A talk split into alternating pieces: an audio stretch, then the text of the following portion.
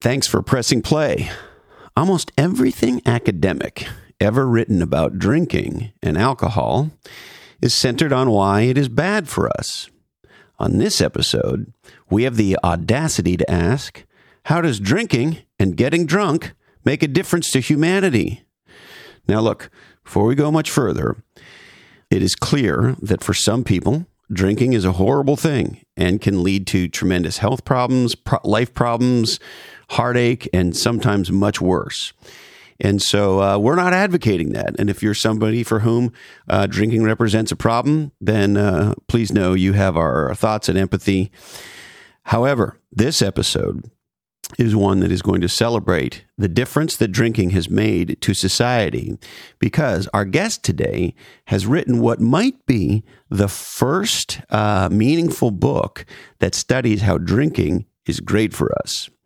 And his name is Professor Edward Slingerland, and he's a distinguished university scholar and professor of philosophy at the University of British Columbia in Canada.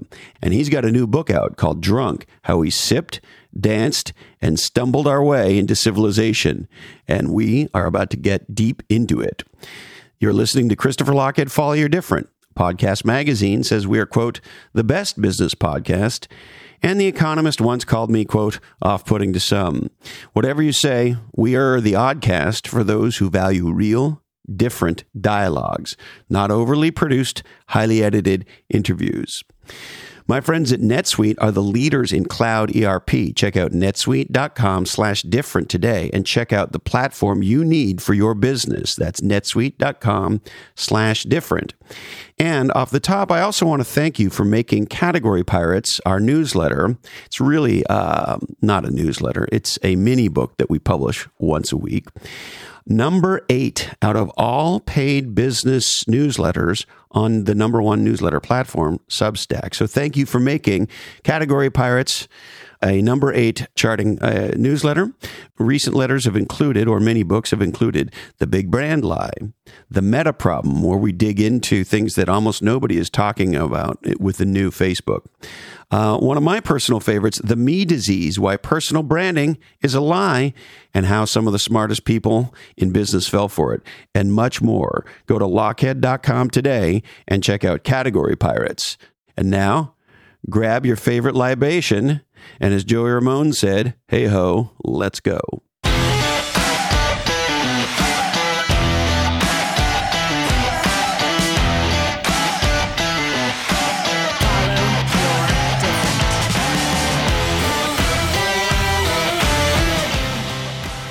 Well, Professor, uh, it's great to meet you. And I must tell you, I think I've probably been waiting mm, maybe 40 years for this book of yours. Wow. All right. I'm glad I could finally provide it to you. Well, thank you for finally getting around to it. yeah.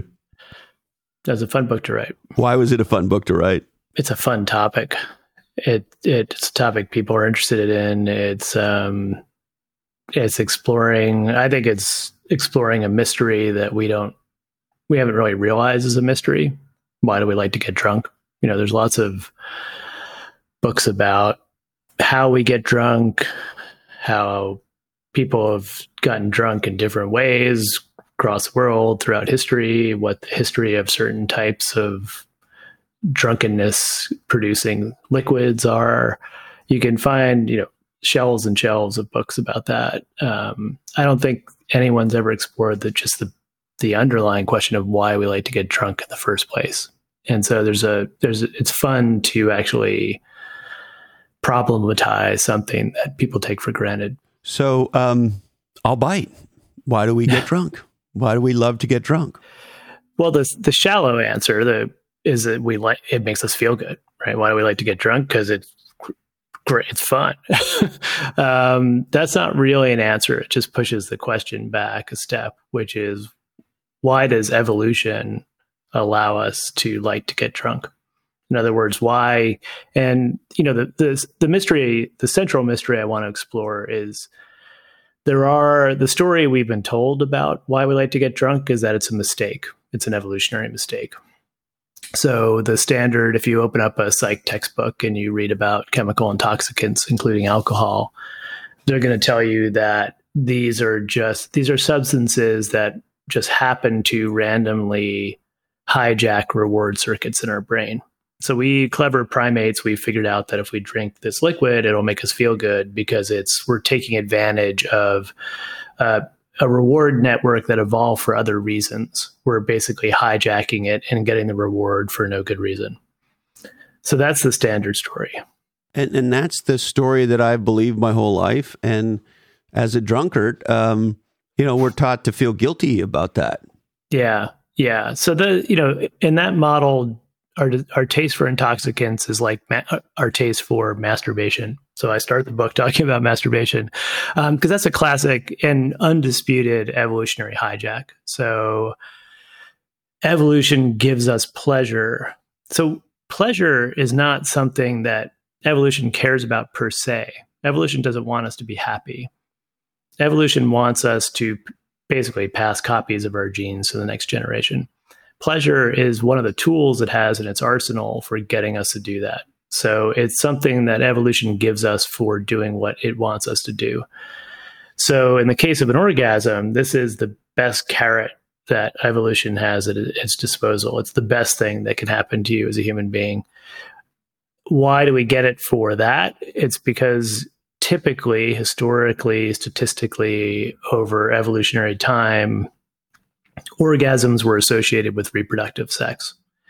And reproducing your copies of your genes is the central thing evolution wants you to do. So that's why that's the best reward it can give you.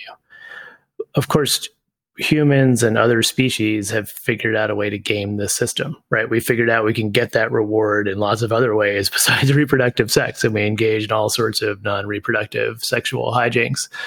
But evolution lets us get away with that because it doesn't, it, it, it's not interested in a perfect system. It's happy with good enough. And this system is good enough because all that masturbation, other forms of non reproductive sex is not terribly costly it's um, it doesn't it's not resource intensive. It's not, despite what you may have been told as a child, it's not harmful physiologically, right? It doesn't make you go blind. I haven't gotten blind yet, Professor. Yeah, yeah, yes. So you look like and hey, I've gotten drunk yeah. and jacked off, and that doesn't seem to make me go blind to. either. No, but the drunken part could. So this is the difference: is that the alcohol can make you go blind. Alcohol does harm your body alcohol harms your liver, it raises your cancer risk. It is really costly uh, in terms of just the amount of resources that go into producing it. And this is, and it's been around forever. So humans have been focusing their attention on making and consuming alcohol. We've been doing that for as long as we've been doing anything in an organized fashion. One of the things you say in your book, if I'm not mistaken, is that uh, uh, we've been gathering in groups, fermenting grains and grapes, playing music, and then getting truly hammered before we'd even figured out agriculture. Yeah. And so we've been getting drunk for as long as we've been around. Best on, like best best I can tell, consuming your work. Is that is that a fair assessment? Yeah. No, and that's another surprise. That was actually a surprise when I started doing the research for the book. I had suspicions about the evolutionary mistake story but I'd also been taught that the discovery of alcohol was a mistake. So we we settled down, we created agriculture, and then sometime after that, whatever, we left some sourdough starter sitting too long and it fermented, and someone by mistake fell into it and tasted it or just decided just to see what it tasted like and discovered beer hey this, this is a fun thing to drink. Um, that's not doesn't appear to be the case. So if you look at the archaeological evidence um, so before agriculture we're getting drunk. We're figure we figured this out very very early. Yeah so 13000 years ago we have direct evidence of beer making in in what's now Israel, so in the Fertile Crescent, where where agriculture first got started.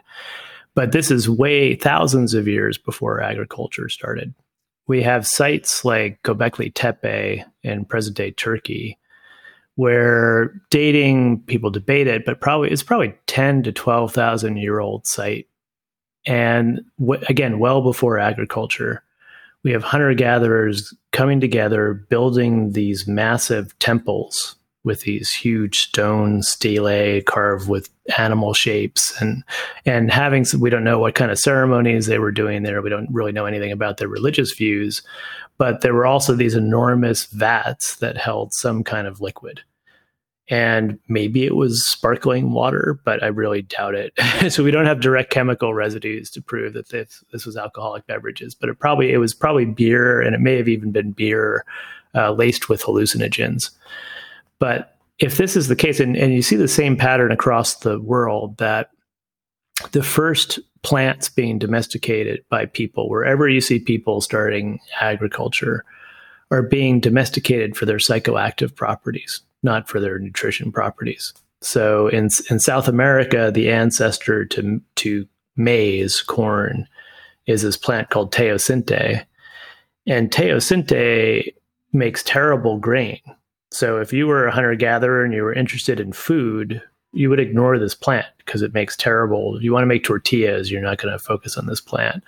If you want to make beer, teosinte is awesome. It makes great chicha to this day. They uh, in South America they make this beer-like substance called chicha out of out of maize. So it's clear that humans started paying attention to the ancestor of maize because they wanted to make beer not because they wanted to make grain products.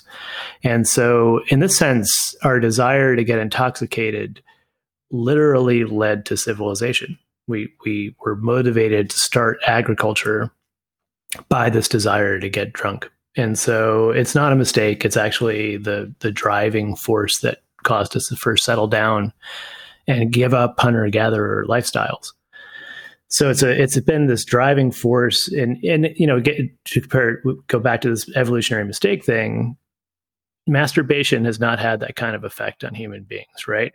We didn't create civilization so that we'd have comfortable places to masturbate. Um, and yet we were driven by this desire to get intoxicated. And we've dedicated so once we settle down and start making alcohol we put enormous resources into doing so. There's one estimate uh, from ancient Sumer is that half of the grain production went to making beer. So you're taking in a place where people are on the edge of starvation, even in large scale civilizations, you're taking half of your food stuff and turning it into a chemical neurotoxin, something that's going to harm your liver, increase your cancer risk, lead to potentially to social chaos. People drink too much of it. Um, and so this is where the the danger presented by alcohol and the costs that it imposes on humans means that it can't be a mistake. There there have to be uh, countervailing benefits that that pay for the costs. So that's what most of the book is trying to focus on what those what those benefits might be. And from an, the argument, I think I that you're making is that something like this that's been around for thirteen thousand years can't be an at, evolutionary at least. Mis- at yeah. least. Yeah. Can't be an evolutionary mistake and must serve some kind of evolutionary purpose. And you make some pretty big statements about the connection between the development of societies, the development of agriculture, uh, the development of life as we know it today. You, at least in part, trace back to alcohol. Yeah. So we're motivated to settle down by this desire to get intoxicated. Once we settle down, we we've got a lot of new challenges when we're not living. Did we? Do you, I hate to interrupt you, Professor, but do you think? I just want to be clear that the desire to get drunk drives the desire to settle down more than the desire to settle down and procreate and have a mate. Um, is the desire to settle down? You don't need to settle down to have a mate. hunter gatherers are perfectly capable of having mates. Um, and frankly, hunter gatherer lifestyles are certainly much more pleasant than early agricultural life. So we went going through agriculture gave us our life today which I think you know there's this kind of romantic view of hunter gatherers where oh couldn't wouldn't it be great if we go back to that lifestyle? I think we would it would suck for us right now. We have much better lifestyle now than than even the most um, well off hunter gatherers had. But we Most had to go through. Can't this... give up their iPhone for twelve hours. Yeah, right. Yeah, no, just you know, running water, uh, medicine, Is all this stuff is very good, but early agricultural societies were really unpleasant for most of the people in them. So hunter gatherers, you know, whatever whatever the problems with living without technology, the kind of technology we have now, it was an interesting lifestyle. So um, you lived in relatively egalitarian bands, usually, except in places with a lot, like up here in the Pacific Northwest. Actually, there was enough, there were enough resources to have stratified societies and slavery and warfare and all the bad things that typically come with agriculture. But most hunter-gatherer groups lived in pretty egalitarian bands. They they had diverse diets. So they, you know, they ate a variety of wild meats and fruits and vegetables. Uh, it was an interesting. It was lifestyle. always farm to table eating. Yeah, it was always the fresh local. It, it was always what was in season. Stuff in season, right? Then you move to, let's say, a village, agricultural, large village or small city in the, the Near East, and most people are living these monotonous daily lifestyles. They get up, they are slaving away at building monuments or they're out in the fields tending to the crops all day.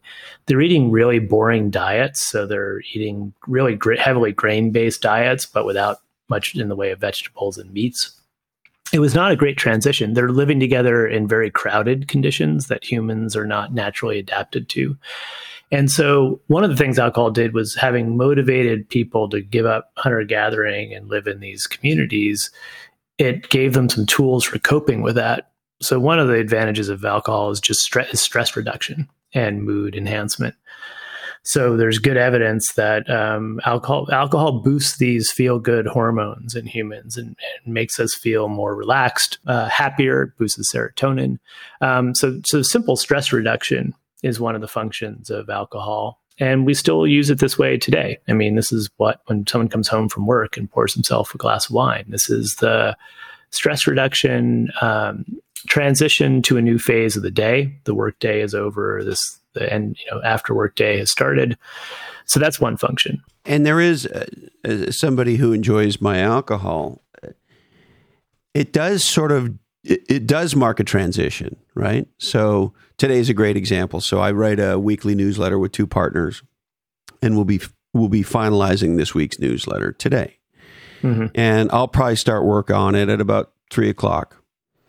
And um, I, I, the likelihood I might not, but the likelihood I crack open a Uncle Dave's IPA, which is my favorite local Santa Cruz IPA, is pretty high. Mm-hmm. And of course, I enjoy the beer, but it is also this you're right it's this psychological switch. I'm now going to get into a relaxed creative mode. I'm going to spend time. I don't care how long if i spend an hour with it or three hours with it that's what i'm going to do.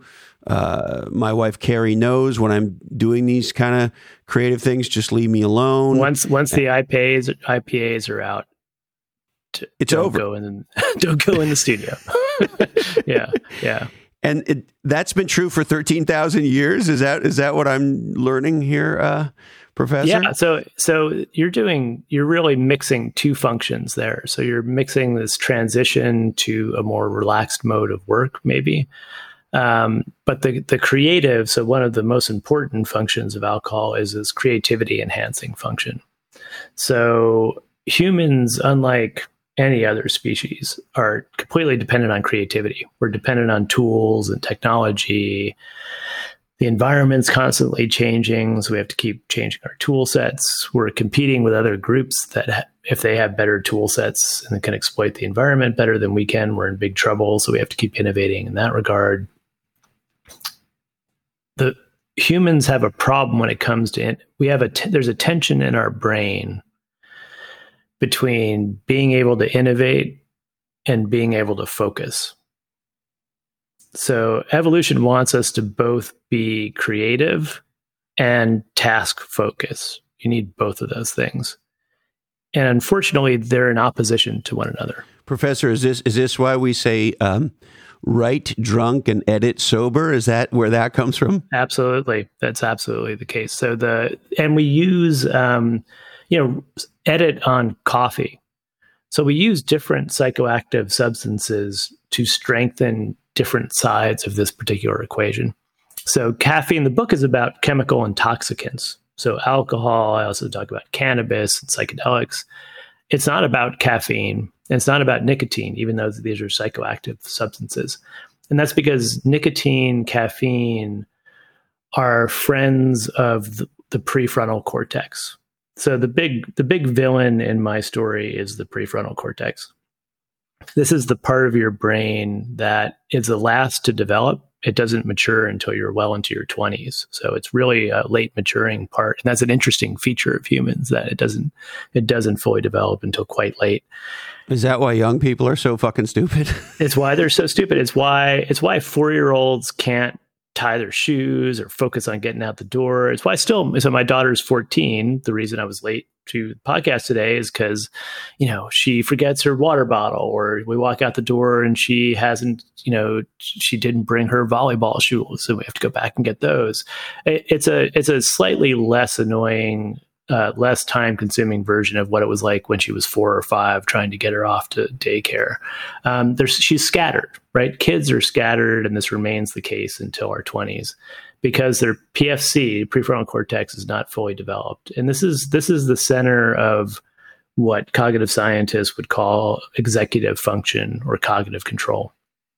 So the PFC is what allows you to focus on something, uh, stay on task, resist distractions, resist temptations. It's what allows you to delay gratification, suppress emotions that might not be helpful. It's the key to kind of being in charge and being focused and in control and that's crucial. We need that. Um, we need to be able to get to school on time and um, and edit something, edit a document that's really boring. Right? We need to be able to persevere and not get distracted and really focus. That's what the PFC is good for. The problem is when the PFC is like a laser focus.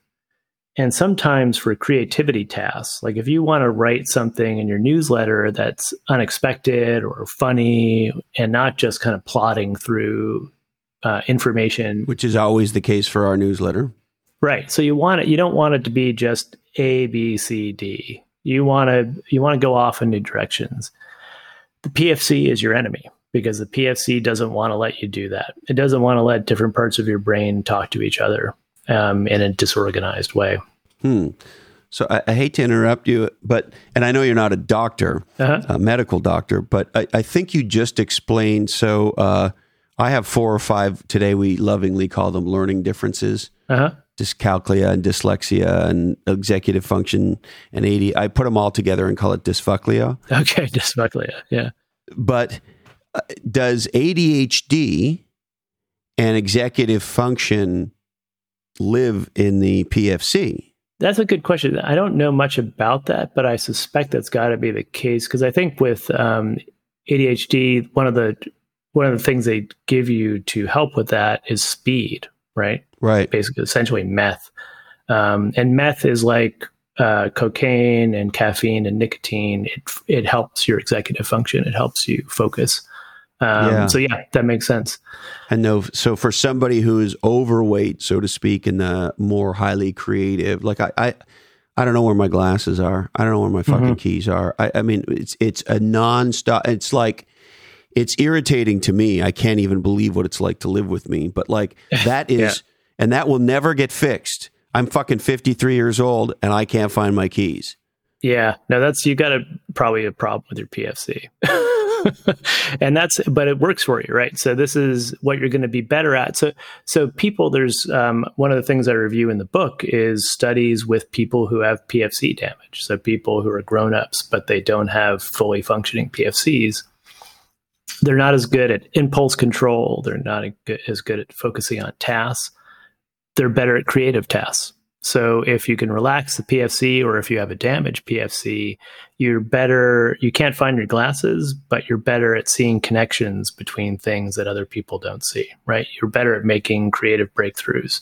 It's so funny you say that because I'll be like, I'll, I, I live in this perpetual frustration, right? Can't find anything, can't any of that stuff. However, when I crack that beer mm-hmm. and I dive in for two hours and I get my, I, I, I love to listen to music, mm-hmm. I will literally say to, you know, in this case, my wife, Carrie, baby, I fucking love hanging out in my brain. Like it's just yeah. pure joy for me to hang out in pure creativity and it's pure pain and suffering to try to figure out where the fucking keys are. Yeah, yeah. So you so you get that you know you get some degree of that for free because you seem to have a PFC that may be structured differently than most adults. I've got a pretty well functioning PFC. So if I want to get into that creative state where things come to me and I make connections, what am I going to do? I'm not going to, I could use a transcranial magnet. I could, because there's, so I look at experimental evidence that if you zap the PFC, take it offline temporarily, you can be more creative. People do better at creativity tasks. I don't happen to have a transcranial magnet in my apartment and they're expensive and kind of bulky to carry around with you. So what you need, so basically evolution has this problem. Um, it wants us to have a fully functioning PFC.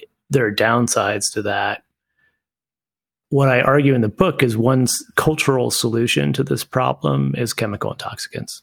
So before we had transcranial magnets, you could take the PFC offline with some beer, a nice IPA. Um, so this is this is one of the functions of alcohol and other intoxicants. It's temporarily re- either it's temporarily making me like you. it's temporarily messing up my PFC so that I can get the benefits of that kind of thinking. Um, or if you want to put it this way, it's like taking you back to having a childlike mind. You're, you're going back to having the kind of cognitive flexibility and creativity that you had as a child.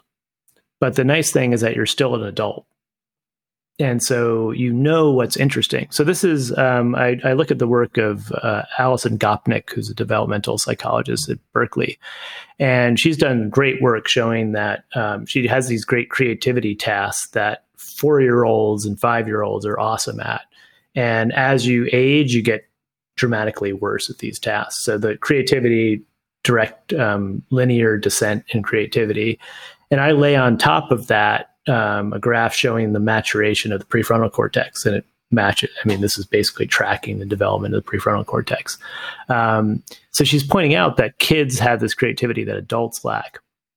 And at one point, she says, "So kids are like the R and D department of the human species, and adults are marketing and um, implementation." But the problem with that analogy is kids don't. There, kids don't have many patents to their name, right? Kids are creative, but they're useless.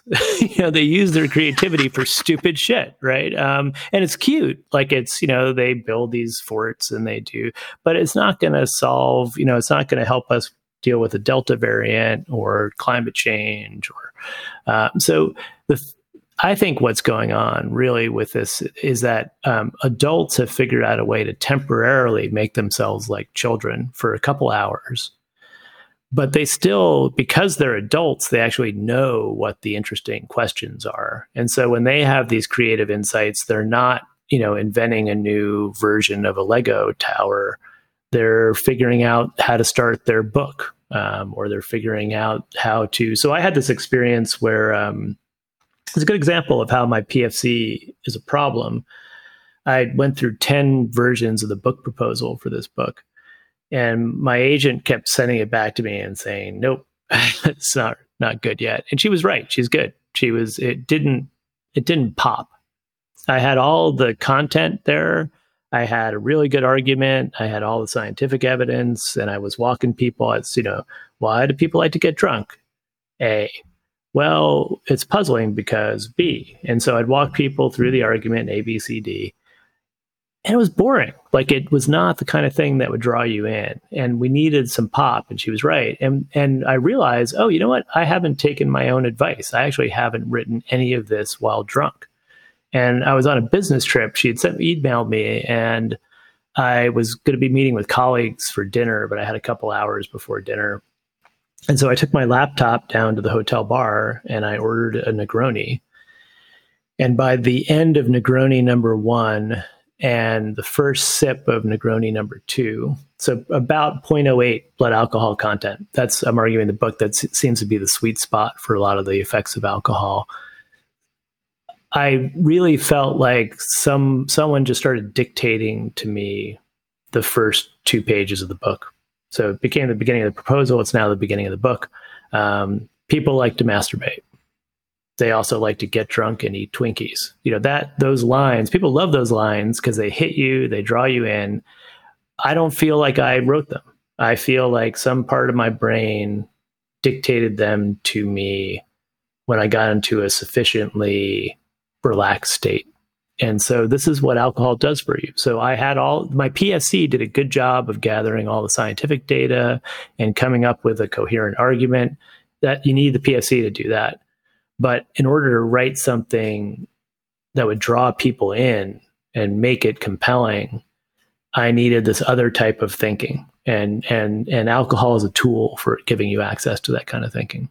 And, and you argue that that tool has been used for thousands of years and of course it's hard to know but but that our desire for that tool is so great that in times where we're starving to death as a culture half of what we're focused on is is is agriculture that will help us get drunk and feel better. Yeah. Yeah. And you further argue you tell me if i'm uh, misinterpreting that we wouldn't have the scientific breakthroughs, we wouldn't have the societal breakthroughs, we wouldn't live in the cities that we live in, uh, et cetera, et cetera. We wouldn't have the artistic and creative uh, endeavors. Uh, we wouldn't have built the bridges and the airplanes and, and, and the smartphones that we built without the ability to get drunk. That's that's essentially what I'm arguing. Yes. So we don't we can't run the tape again and see what it would be like without chemical intoxicants. What we can do is just look at, so there's massive amounts of anecdotal evidence um, uh, this regard. There's some experimental evidence. There's definitely experiment, lot, loads of experimental evidence that if you can down impair the PFC, you're better at creativity tasks. The one study that actually used alcohol to do this found that it peaked at around 0.08. So about two drinks in is about when your your creativity peaks. There's a i also look at this really interesting study that is taking advantage of a natural experiment. So this economist looked at um, prohibition the imposition of prohibition in the us and we tend to think of that as something that happened all at once at the federal level but it actually was imposed piecemeal at the county level over a long period of time and so he took advantage of that where he looked at county at county level data and he was looking at counties that used to be wet and then prohibition gets imposed on them. And he's looking at patent applications as a proxy of creativity and innovation. And what you see is patent applications drop by 15% after prohibition gets imposed. And they stay low. And then about three years later, they start to climb back to previous levels. And he thinks what's happening is uh, the shutting down. People still drank after prohibition was imposed, but they had to drink at home they drink bootleg or stocked up liquor. He thinks what's happening when it rebounds is the creation of speakeasies. So suddenly we invent a new way. So so he's arguing that um, the key thing to innovation seems to be not just you individually becoming more creative by downregulating your mind, but doing it in the company of other people. And and that's when. And so I talk about just anecdotal evidence that. Um, breakthroughs that I've had professionally have tended to come from pub sessions where you sit down with people and you so you're getting more creative individually. You're also getting disinhibited. So you're less self-conscious. Uh, you have an i have an idea that maybe i would have thought one beer ago was stupid but now, two beers in, I think it sounds interesting enough to share with you. And it turns out it is interesting. And you're like, oh yeah, that connects to something that I knew about. So you wouldn't you wouldn't have the kind of free and open communications that you have um, when you're in a brainstorming session without without alcohol doing this down regulating function. And and I talk about the fact that, you know, so another bit of evidence is just that organizations who create have a role for alcohol in this regard seem to be quite successful. So I talk about Google. I gave a talk about this um, creativity and spontaneity stuff a few many years ago at uh, Google campus, and the first thing they did after my talk was take me on a tour of the the campus, and they said, "We know where we're going first. and they took me to their whiskey room. And this is this room they go to where when they run into a, a barrier, a coding problem, instead of sitting at their computers drinking more coffee and strengthening their PFCs even more, they stop and they go to the whiskey room. They pour themselves a glass of whiskey. They sit around in beanbag chairs and shoot the shit. And they say that often this breaks them through that logjam. They actually, someone will be like, hey, why didn't we think of doing this? And they have a new idea and they move forward. So successful organizations seem to have a structural way of incorporating that particular type of cognition, creative cognition you get with alcohol into their institutions. And and I think that's that's revealing. Well, and today it's controversial because we live in a woke world, um, and you know you had to do the obligatory "I know alcohol's bad" and "Don't be an alcoholic" and all that shit at the front mm-hmm. end, which I understand, and I'll more than likely have to do the same thing at the front end of this yeah. intro to this episode. This is, and look, I have friends who are in AA, and look, I get that part of it. Yeah. But in in today's world, it is controversial for a university professor of a real university to come out and say, "Hey, listen." In this example of Google, at work, it's good to have a couple of uh, scotches with the people that you're working with because maybe we're going to have a breakthrough in creativity and innovation. That's that's yeah. In today's world. That's not a thing that the woke side of the the equation wants to hear. Yeah, yeah, my daughter, 14 year old daughter, when I went on, I did an interview early on promotion for the book on the Joe Rogan show. And she, she had one bit of advice for me. She was like, Daddy, just don't get canceled. she knew that, you know, especially uh, we started drinking bourbon on that show in minute number three. So uh, it could have gone sideways. And did you get drunk with him?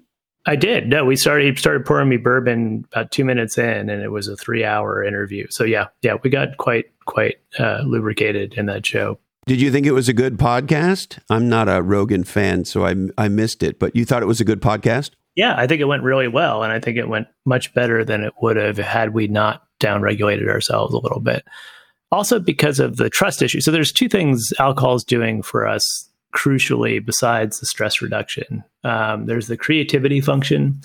There's also the the bonding function. So it's it's a way that potentially hostile or at least sus- mutually suspicious individuals have of essentially chemically mentally disarming themselves. So the PFC is the, the center of focus, staying focused on task. It's also the center of self interest, rational self interest, calculation, lying. You really need a fully intact PFC to lie successfully because lying is really hard. You've got to keep in your working memory. You've got to keep track of both what reality is and what you said reality was. You have to suppress, maybe suppress emotions that would um, are counter to the story you're telling. It's really hard to lie, and you need the PFC to do it. So if you want to get individuals who might be suspicious of one another to relax and be honest and tell the truth and move past their their differences, alcohol is a great substance. And this is why historically, again, cross culturally throughout time, there's been no treaty negotiation, um, no contracts were signed uh, without alcohol. Uh, people sit down and they they downregulate their pre. It's like um, when you shake hands to show you're not carrying a weapon. You sit down, you do a couple shots, or you have some beers. You're taking your prefrontal cortex out and putting it on the table, um, and saying, "I'm cognitively disarmed." And so I, I look at evidence that um, being a little bit drunk makes it harder to lie.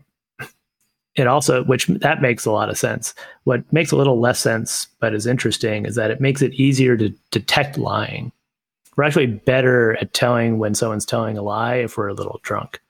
And that seems to be because we're we don't actually consciously we're not consciously good at knowing what the cues are in lying. We think we do. We're like, oh, let's look and see if they're looking sideways or something. We saw something on a CSI or detective show that we're using.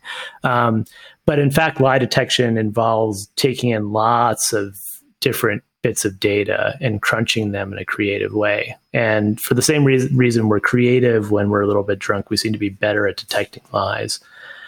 We also feel better. So alcohol's increasing serotonin, um, endorphins, and so we just we feel better about ourselves. We feel better about the people we're with. We like them more.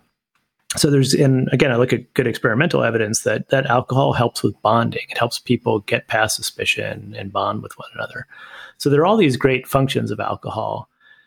It's it is controversial to therefore argue well we need to keep them. One of the reasons i wrote this book is because you're right that um, you could call it a woke age. I think the problem is more this kind of neo-puritanism. Um, we live in this kind of puritanical age where we're really suspicious about anything that gives pleasure and anything that that seems not associated with wholesome just you know doing yoga and being a vegetarian and you know embracing everyone um, so it's kind of i think alcohol has this kind of association with madman like culture and you know um, and and that's all true actually so the the there I walk through, this is not just ass covering. I, I sincerely believe that the only way to successfully incorporate alcohol into our lives is to fix some of the problems with the way we've historically used it. So I was talking about, you know, I talked at one point about these academic creative breakthroughs that happen with alcohol. And I was doing a podcast interview with someone um, he said, "Oh yeah, you know, I had I've always had the best conversations with my professors, you know, at the conference hotel bar after a couple beers or you know, I I found out about postdoc opportunities that way and you know, there's and I and I do believe there's something really special. People go to conferences not to listen to talks, but for the socializing that happens. And it's socializing that happens with alcohol. Um, and and there's a good reason for that. But you know, I said, I think I don't even know if we're on the air at this point. I was like, um, you know, so tell me more about that. He was like, yeah, you know, it was like 10 p.m. You know, the sessions were over at the hotel bar. We were doing shots, and he's a dude. And I was like, and what were the gender of these? And they were like, yeah, it was, it was other dudes. And I said, were there any women around? And he said, well, yeah, there were a couple female grad students there, but they left, you know, before the drinking got serious.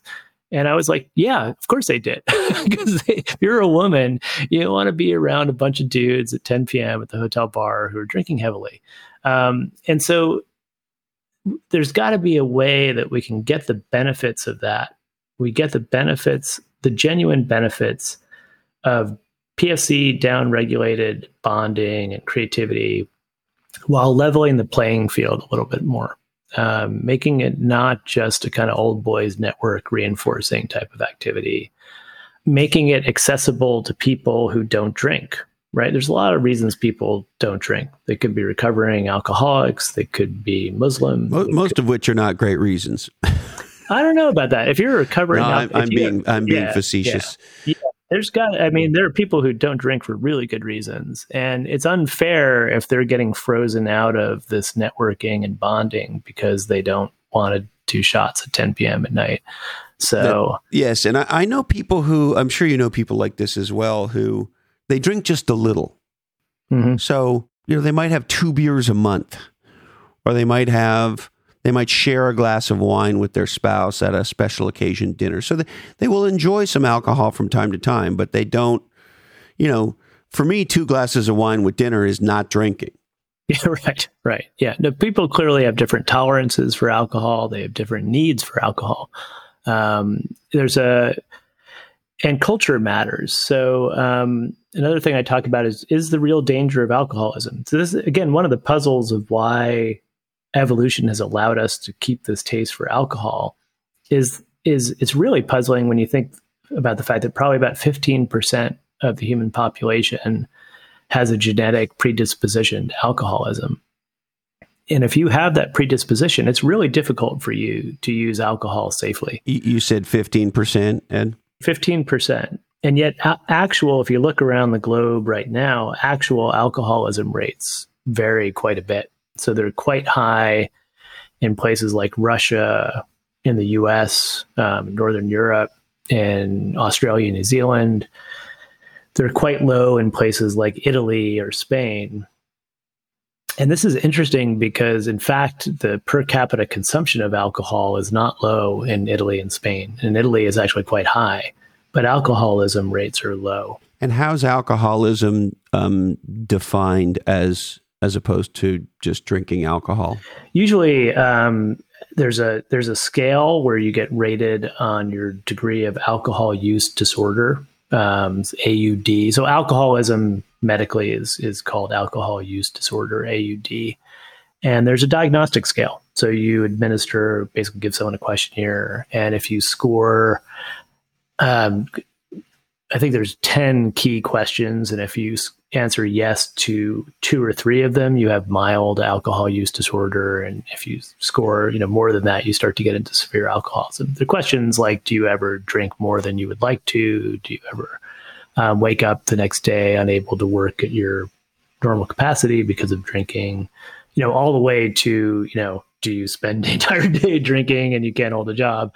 Um, so that's how it's defined. Um, and uh, there's pretty high levels of that sort of misuse in places that don't have healthy drinking cultures. And so one of the things I look at is how um, what anthropologists call Southern drinking cultures, they're talking about Southern Europe, basically give you a cultural buffer against alcoholism. So in Southern cultures, you drink, you only drink in the context of meals. You only drink at the meal table.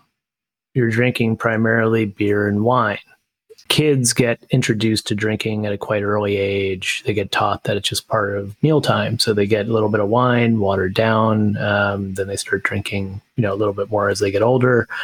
Outright drunkenness is frowned upon. So public drunkenness is considered kind of embarrassing or not adult like. When you have all these features, you tend to be able to drink responsibly. So people drink at the dinner table. When dinner's done, you leave the table, the drinking is done as opposed to northern drinking cultures where you drink primarily distilled spirits. So you drink a lot of vodka or gin or whatever. Uh, you drink to get drunk. So you are drinking sometimes just for drinking. There's no meal involved. Uh, it's taboo, so children aren't allowed to drink. It's something only adults do, and there's a kind of sense of that it's dangerous or bad or grown up, and you shouldn't be doing it, which makes it, of course, more appealing to young people. Um, and it public drunkenness is not only tolerated but actually sometimes celebrated as a sign of manhood. And you have cultures like that people drink to excess. And you know as i my ex-wife's half italian we have a lot of relatives in italy so we spent a lot of time there uh, spent a sabbatical in rome. If you see someone walking around the streets of rome really visibly drunk they're an American tourist or German or they're not Italian. Um, and and kids grow up with a I think a healthier attitude towards alcohol. Um, so there there are ways in which you can drink that are more or less dangerous. And I think we can learn something from cultures that that use alcohol responsibly. And do you have an opinion, Professor, on the legal drinking age in the United States being 21? That seems crazy high to me. Um, I think for distilled, so one of the other arguments I make in the book is that distilled liquors are unusually dangerous. They're relatively recent. This was another surprise I had in the research for the book. I tend, I think most people think, and I thought that we've kind of always had vodka and gin and things like that. We haven't. Um, they were really, you only had widespread access to distilled liquors in Europe in not until the 16 or 1700s which it sounds like a long time ago, but I'm telling a story that goes back 10 million years to a primate ancestors who adapted to eating fruit that had fermented. Um, that's basically yesterday in evolutionary terms. And so distilled liquors are really recent invention and they're super dangerous. Like it's just most of our history, we've been drinking beers primarily and pretty weak beers, like the stuff that people have historically drunk, what they were drinking at Gobekli Tepe, the chichas that people drink, they're typically clocking in at about two or three percent ABV. Um, and so these are things you could drink all day and really never get much beyond 0.08. Um, with you liked hop beers, so um, hops are a, a, new invention that help beer last longer. Rel- hops are relatively recent development, um, as are the yeast that that craft brewers use to get these kind of crazy strong IPAs now. So with modern yeast, you can get IPAs up to whatever I don't know nine percent or something something crazy. Yeah, and double IPAs have become really popular. Yeah. And what what do those get up to? Uh, I think they're in the early teens alcohol right. content. a double IPA. That's really high, um, but that's unusual. That's really only recently that we've had that. So what we're really adapted to, and I think what we've um, the way in which we've historically incorporated alcohol is in the form of these weak, relatively weak beers and wines. If you have access to distilled liquors that are coming in at, you know, 70, 80, 90% ABV, you can blow right through 0.08 BAC into really dangerous, like passing out, dying, you know, stopping breathing really In quickly. Like four drinks, right? Yeah, yeah, yeah, Yeah. And so I think there should be, we need to treat, even though it's still just ethanol, we need to treat distilled liquors as a different drug. And there are jurisdictions that do this, right? They treat, there's a different drinking age for distilled liquor. So I think 21 might be a fair drinking age for distilled liquors. Um, but I think that uh, for drinking wine and beer, it should be younger. And I think that I think this is the case in Europe, um, and I think it's certainly the case in Italy. Um, you know, kids should be able to have a beer or wine at the dinner table with their parents when they're out at a restaurant pretty early. You know, like 16, even 15 seems fine to me. Um, it, it should be like driving, you know, your driving permit. You when you first get your driving permit, it has to be during the daytime with an adult in the passenger seat. Same thing with drinking. Um, you should, you know, you should be able to learn how to incorporate alcohol into a nice end of the day meal with your family and friends in a way that's responsible at an earlier age. But when you make the drinking age 21 and 17, 18, 19, 20 year olds are having to go out and drink in the woods because it's not legal, doesn't seem to me to encourage healthy drinking practices. So It's like uh, you mentioned it be, be, being an incentive. The greatest thing ever for the sale of records was that warning on the side of the record that says this is an evil, bad Yeah, record right. with horrible language in it. Right? Like, oh, Yeah. excellent, that's the record I want. yeah. And I, I've Yeah. thought this for a long time, Professor. I grew up in Montreal, Canada, Okay. and the legal drinking age. I don't know what it is now, but when I grew up, it was eighteen. Yeah. And um, as I'm apt to say, it, and 18 was merely a suggestion. Yeah. You know, Right. I was- yeah. Yeah.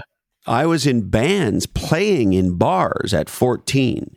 Yeah. And a, if, maybe a young looking 14 year old, not so much, but an average to maybe slightly more look mature looking 14, certainly 15 year old, were we to go, you know, so your kid's age kind of thing. Yeah.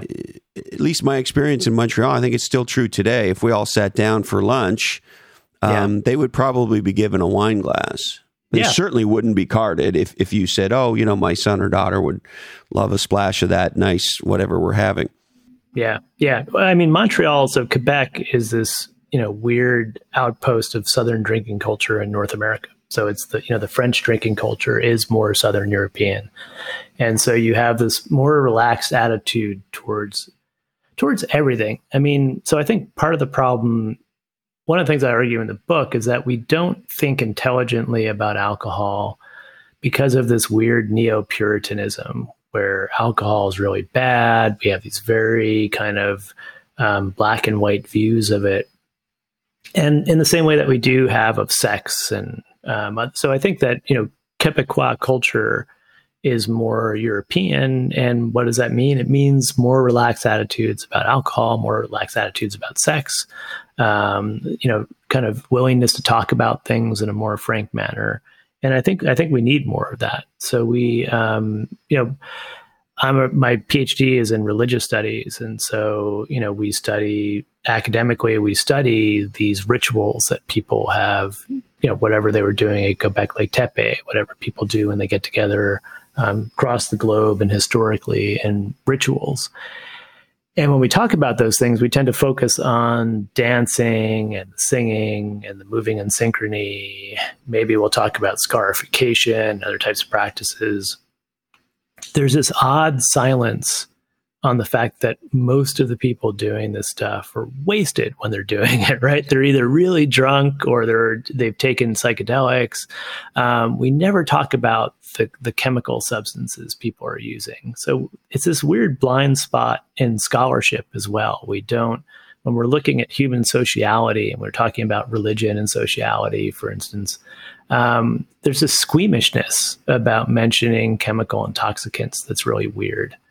Um, there's this um, there's this famous religious studies. Uh, Mircea Eliade is one of the the kind of founders of re- modern religious studies. He was at the University of Chicago, and he did this big, famous study on shamanism across the world and historically. And he's at one point he mentions kind of grudgingly that sure some in some modern debased context shamans will take psychedelics they'll take chemical intoxicants to get into a mystical state. But this is a debased form of mysticism.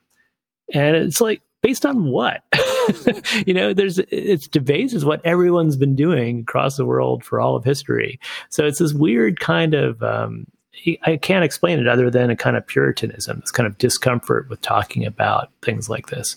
Um, well, and in that sense, and I mean this is a huge compliment.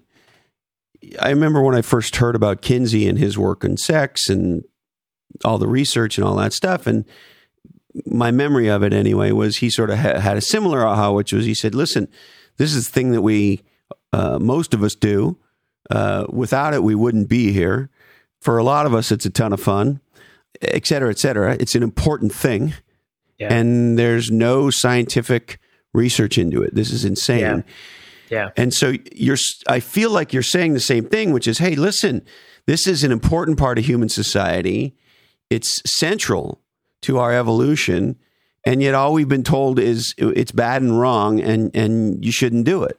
And we shouldn't talk about it and we shouldn't study it. And or we shouldn't study it except in the context of kind of medical pathology.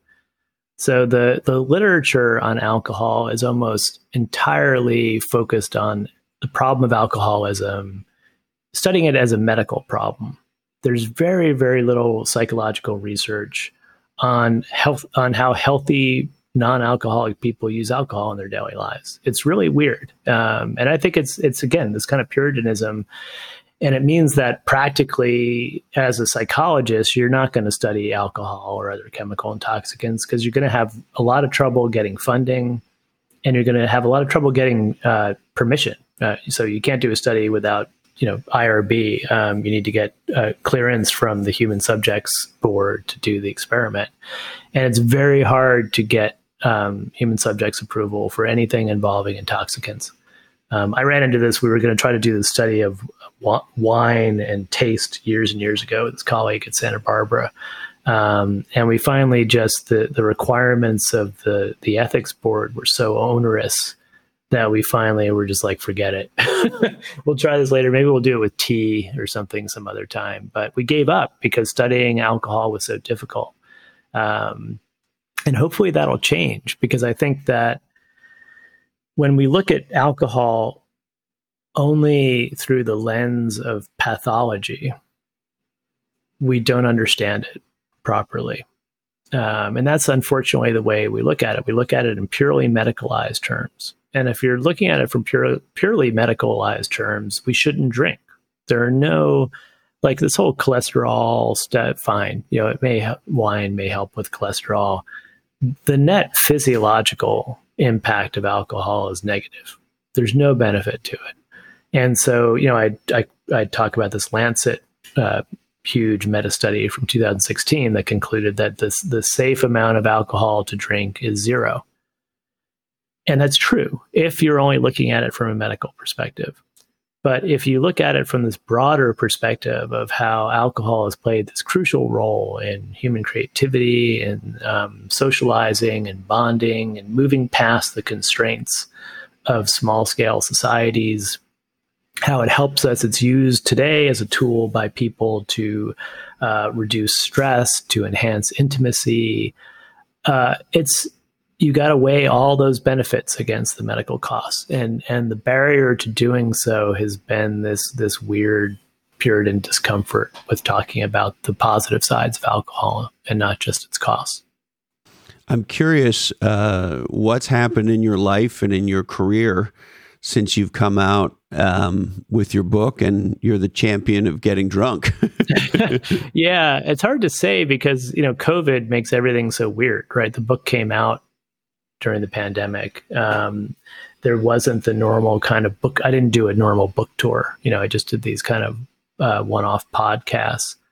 it's actually interesting. Um, it's revealing that I just don't know what my colleagues think about the book because it shows you actually how important in-person socializing is. So if this book, if it had been a normal year, this book would have come out, and I'd be going to conferences and bumping into people and chatting with people, and then I'd get some sense of how uh, the book was landing with my colleagues and what they thought about it.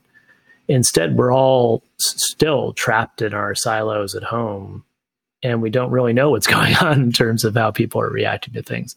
So I haven't had um, the kind of pushback I haven't had the kind of pushback that I've expected on, for instance, on Twitter. But maybe it's just because people haven't been paying attention. if they, they were, they would they would become upset about it. Um, I do think I. Um, you're right that I'm making a controversial argument, but I'm, I also don't think that I'm blind to the dangers of alcohol and the ways in which we need to level the playing field for non-drinkers.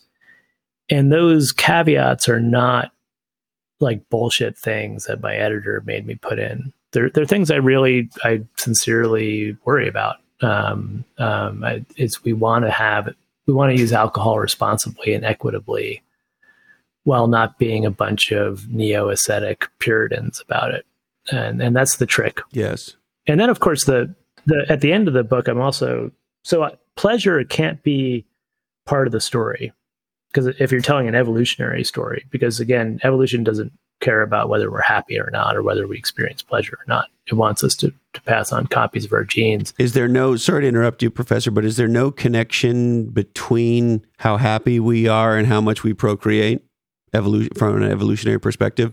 That would be a function. So if it's the case that if we're, yeah, so one functional effect is that it makes us feel more amorous, it increases sex drive, um, it reduces inhibitions. That may be beneficial from a gene's perspective. But the And pleasure. I'd love to know. I, maybe you know, uh, or maybe Kinsey, the Kinsey Institute knows what percentage of couples uh, who are in a long-term relationship uh, was alcohol involved with the first time yeah. that they got naked together. Yeah. Uh, uh, that would be an interesting stat. Uh, is there any? Is there anything about that that we know? There is some there is some work on alcohol and sexual intimacy but again in kind of the pattern you would expect it's almost all focused on the role of alcohol and sexual assault um, and sexual violence which where alcohol is you know a, a factor it's one of the really bad effects of alcohol especially excessive alcohol use. Um, what you're not really allowed to talk about and what, what I do talk about a bit in the book is that responsible adults in loving long term relationships have been using alcohol this way all the time. Um, and there's a really good reason why on a first date, you tend to do something if if you're serious about it. So if you go on a first date with someone and it's coffee, you know that you know it's not it's not good yet. not that into it yet. Um, if you're going to go have dinner and a couple glasses of wine, it means that someone is really interested in you and would like to progress to the next level. And alcohol is a way that people reduce nervousness. They reduce they reduce inhibitions in a way that is helpful for intimacy. Um, so it is a it's always been a tool that people have used in a responsible way to um, relax and even if it's you know long term couples who just need to get out of their work mindset and get into a I'm going to leave the office behind and focus on you mindset. Um, a glass or two of wine helps with that. But it's really hard to talk about that without then people saying, "Oh, but what about sexual assaults on campus?" And you know, what about you know all these terrible things that happen when people drink too much? Um, so you need to keep those two things separate, and you need to recognize the how really disinhibiting yourself can be dangerous, especially when you're talking about a bunch of kids, college kids, who already don't have fully developed prefrontal cortices, and they're drinking distilled liquors out of plastic, opaque plastic cups. They can't even see how much they have in their cups there are no parents around. They've been thrown into an evolutionarily bizarre situation where they're living by themselves. It's alcohol on campuses is if you wanted to des- design an unhealthy drinking culture, like if you you had Italy as one example, and then you were like, what's the the most dysfunctional drinking culture we could come up with, it would be frat drinking culture, right? Um, it's it combines all of the worst things about alcohol and gives them to people in the most dangerous way possible when they're actually at a point in their lives when they're most vulnerable to these dangers. So, well, and because we've made the legal drinking age 21, and to your point, they haven't been having a little splash here and there from the time they were 15. Yeah. When you don't make a big deal out of it, it's not a big deal. So if if a person like that who enjoyed enjoyed a glass of wine or a beer with their parents a couple times a week, whatever it is, yeah. from the time they were 15, 16, 17, whatever it is, you get to you get to college and you're 18, 19, and you're like, well, yeah, I'd like to have a glass of wine at dinner, but maybe I'll get drunk with my friends. But yeah. this idea of all this bullshit where I take a hose and somebody pours vodka yeah, in it and, yeah, just, and a funnel and you know all that sort of stuff, you're like, well, this is insane. And because I'm not in a rebelling stage, because this has not been a big deal since I was 15 years old, you guys are nuts. Like, I don't know. I'm not a psychologist. I got thrown out of high school for being stupid. But okay. it seems crazy to me that, to your point, we create this environment when we've held it all back and made it illegal till they're 21. Yeah, I think it's a, just a recipe for disaster. And I'm hoping that. So, my daughter has grown up in a Southern drinking culture. So, she sp- spent lots of time in Italy.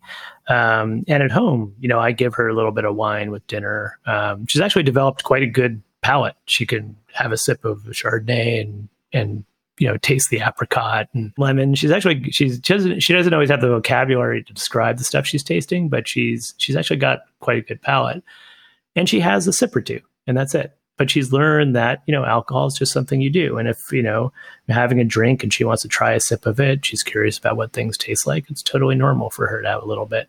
And so I'm hoping that having been brought up in a more Southern drinking culture, when she goes off to university and, you know, is confronted with these kind of crazy frat culture drinking practices, she'll look at him and, like you said, be like, yeah, it doesn't really make sense to me.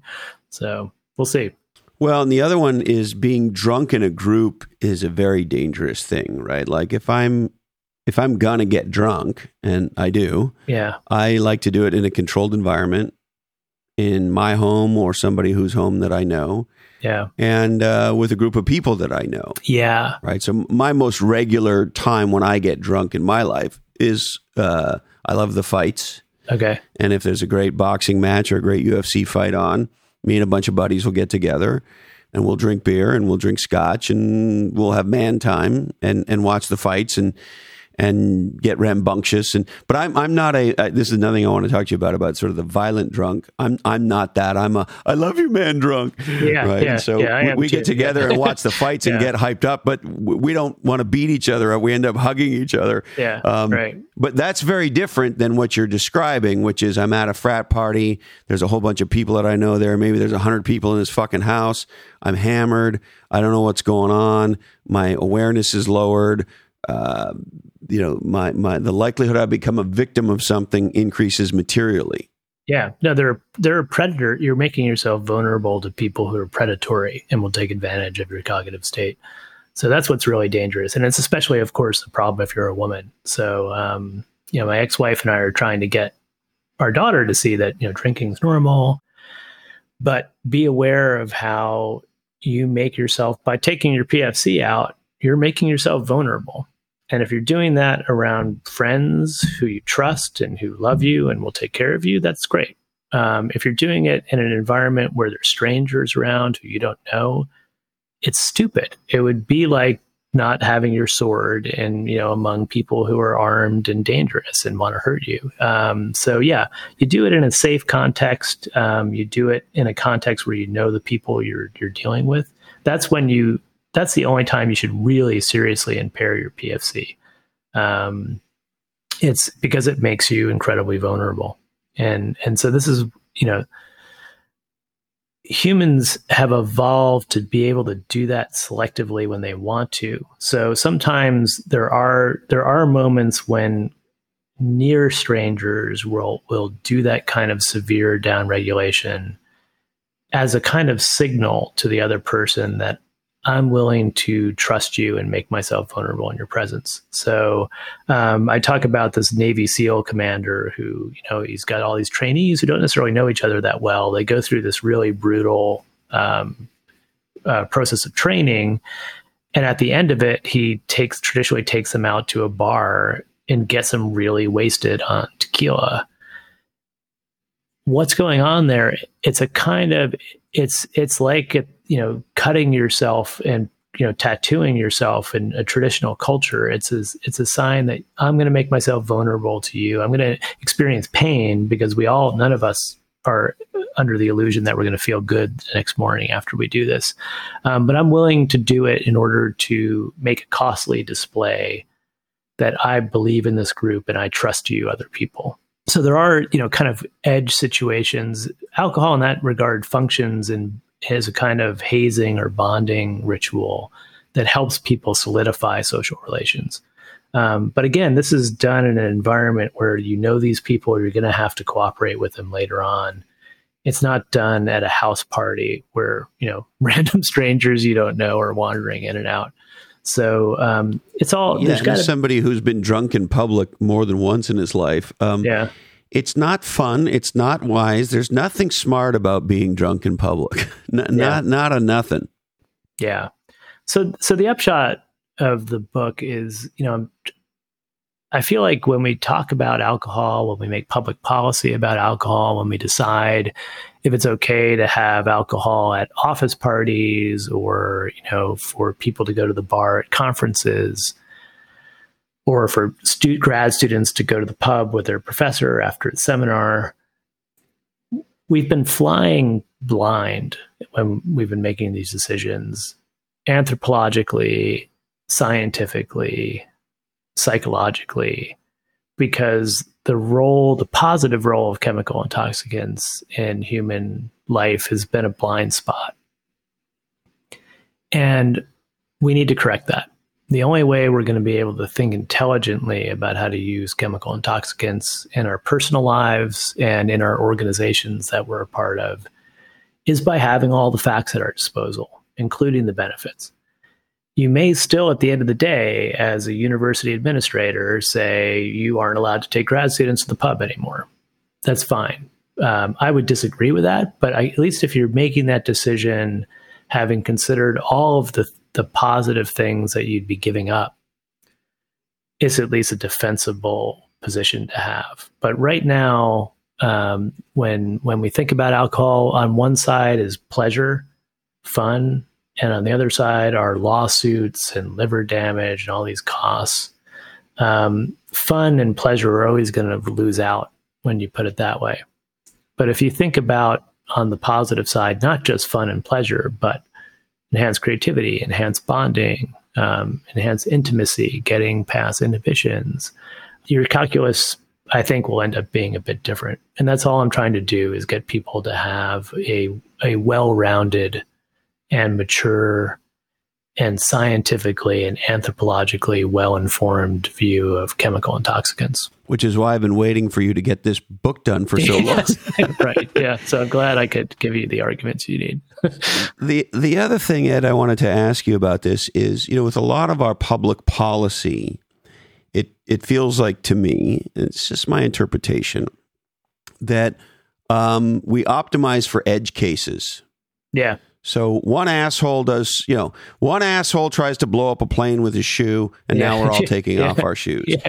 and maybe exactly, that's the right decision. I, I I don't know, but but there's a lot of these edge case things where you and I are told we can't do something because some idiot who does that thing does a bad thing, and so therefore, and so so, you know, I guess how much of the negativity, the puritanical point of view on alcohol is based on edge cases you know, yeah, X percent hap- bad shit happens when people are drunk versus Y percent of good things that happen when people are drunk. Is there good data on that?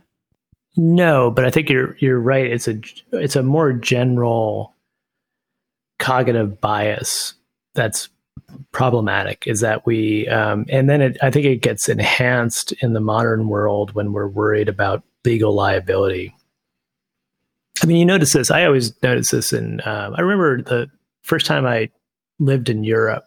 I was a grad student. I was in Germany studying German. And I walked out of my apartment I was living in. I knew they were doing some road construction, but um, I, I came out of my apartment in the morning to go to class, and they in the night they had dug this trench. They were doing road work.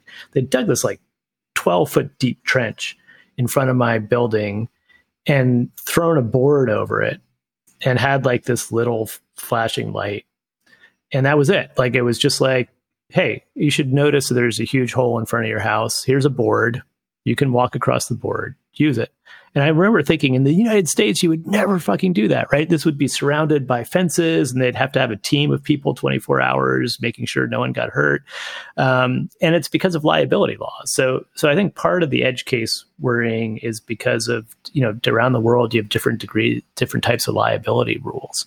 And in the US and Canada, I think we're just, we're so hyper worried about liability that we let edge cases dictate policy in a way that wouldn't be the case if we thought about things in a more global way.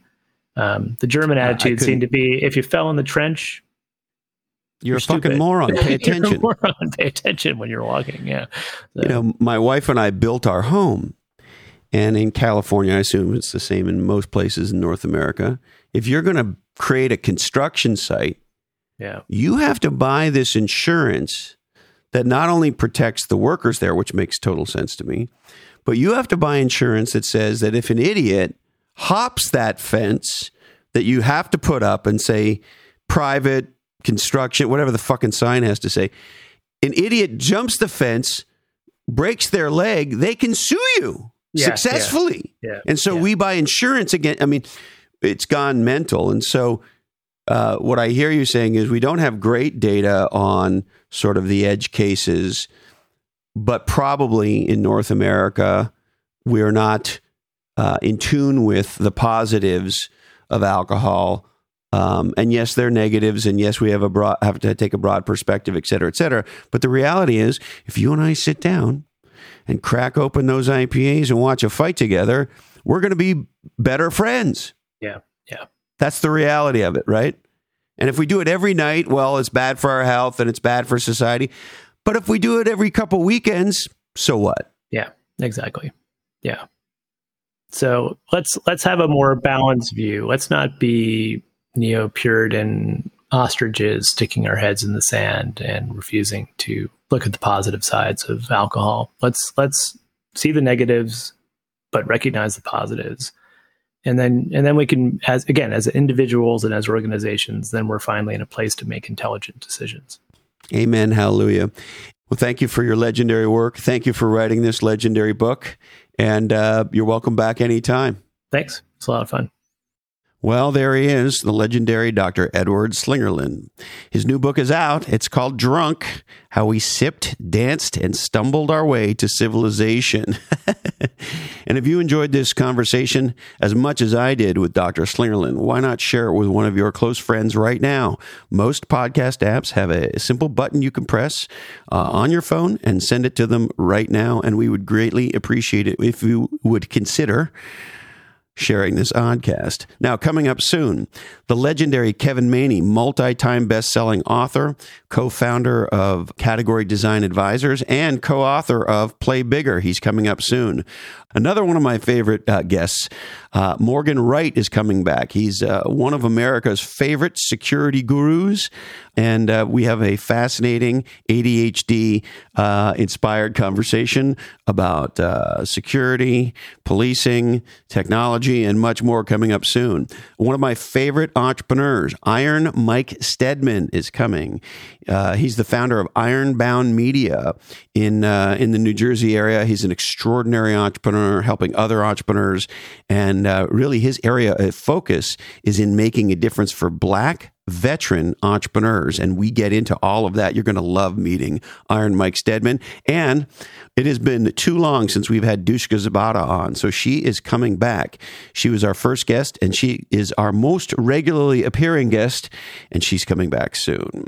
All right. We would like to thank the legendary Dr. Edward Slingerland. The book is Drunk how we sipped, danced, and stumbled our way to civilization. Check it out wherever you get legendary books. My friends at onelifefullylive.org are the nonprofit helping people dream, plan, and live your, their best life. Check out one uh, lifefully.org. My friends at bottleneck.online are the world's first dedicated distant assistant. If you need an assistant, who will do a great job for you, but will never get, get anywhere near you. Uh, that's bottleneck.online. My friends at Atranet have been building legendary B2B websites in Silicon Valley for over 20 years. If you are a B2B company and you are looking to do a rapid relaunch of your website, check out AT re.net today. All right, I need to remind you that today's information is provided to you solely for informational purposes, and this oddcast is the sole property of the Lochhead Oddcast Network, and we would love it if you shared the shit out of it. We are produced and edited by the greatest of all time, Jason DeFilippo, and he has got a new newsletter out called The Pivoteer.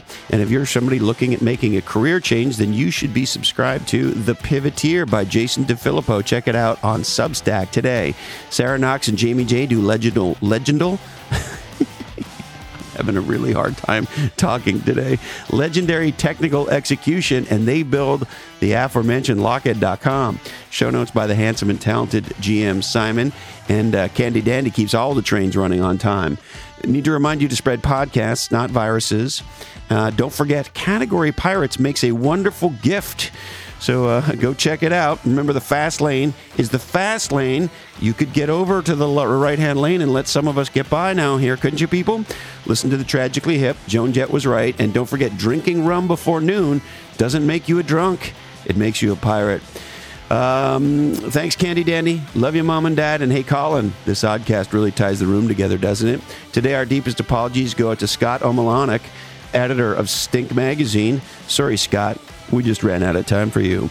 That's it, my friends. Thank you so much for investing part of your life with us. We really do appreciate it. Stay healthy, stay safe, and until we're together again, follow your different.